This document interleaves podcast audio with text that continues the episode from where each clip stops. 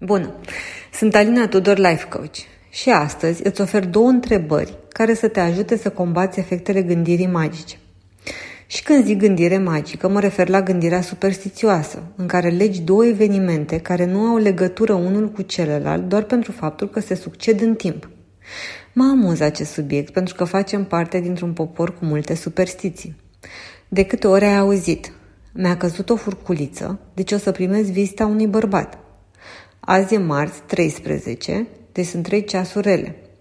Sau poate, atunci când ai aflat că te înșală prietenul tău, era îmbrăcată în negru și ai tras concluzia că dacă porți negru, ți se va întâmpla ceva rău.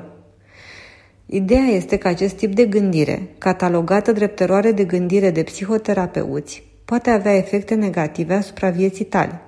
Poate deveni chiar autoprofeție. Soluția este să te întrebi. Ce legătură au aceste două evenimente? Cum am ajuns să le leg? Te provoc să fii magic și magia ta să fie puterea de a hotărâ tu de ce vrei să te lași influențat. Îți doresc o zi cu mult soare.